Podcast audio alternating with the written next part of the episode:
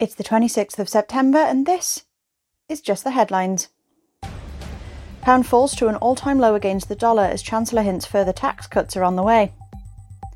The cost of charging an electric car using pay as you go public charge points has risen by 42% in just four months. According to the RAC, prices for ultra rapid public chargers have hit around 18 pence per mile compared to roughly 19 pence per mile for petrol and 21 pence per mile for diesel. Gunman opens fire at Russian school, injuring 20 and killing six. UK says Russian recruits drafted to frontline will lack military training. Tory MPs already sending letters of no confidence in Liz Truss, a former minister claims. Duke of Norfolk, who organised the Queen's funeral, banned from driving for six months.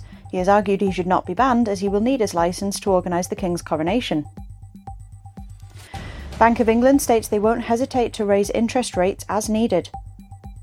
Putin grants Russian citizenship to US whistleblower Edward Snowden. Chancellor Kwasi Kwarteng will set out a medium term fiscal plan on November the 23rd, with a full forecast by the Office for Budget Responsibility. Banks and building societies are withdrawing some of their mortgages from sale after the government's mini budget on Friday sparked massive market turmoil. The new royal cipher for King Charles has been revealed.